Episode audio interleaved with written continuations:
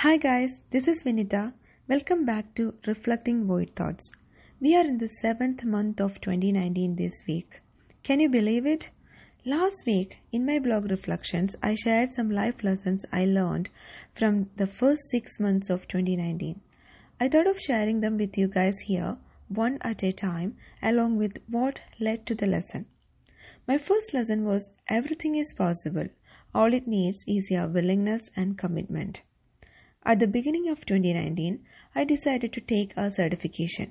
I started studying for the exam in February and thought of taking the test by mid April. By the time April arrived, I was sure that no way I was going to clear the exam. Because the subject was new to me and the exam was extremely difficult.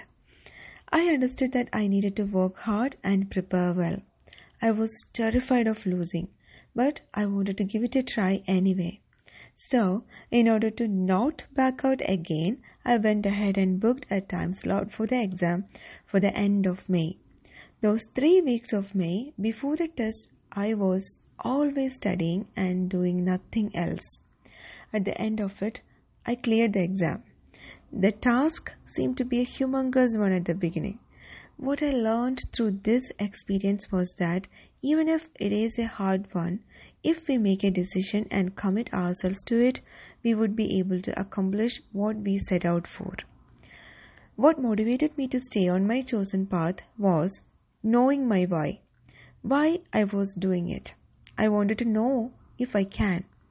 And that was my why and unless I gave my best, I would never know. So I gave my best. Throughout this whole process, even while writing the exam, I kept telling myself it's okay if I failed. What matters is I did my best. Uh, that was my mantra. I kept on telling this.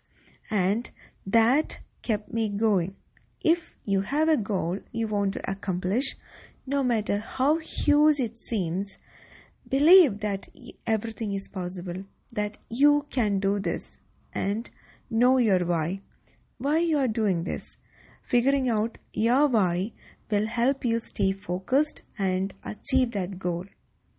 So that's it. That's all for today. I'll share the second lesson next week. See you then. Thank you for listening. Bye.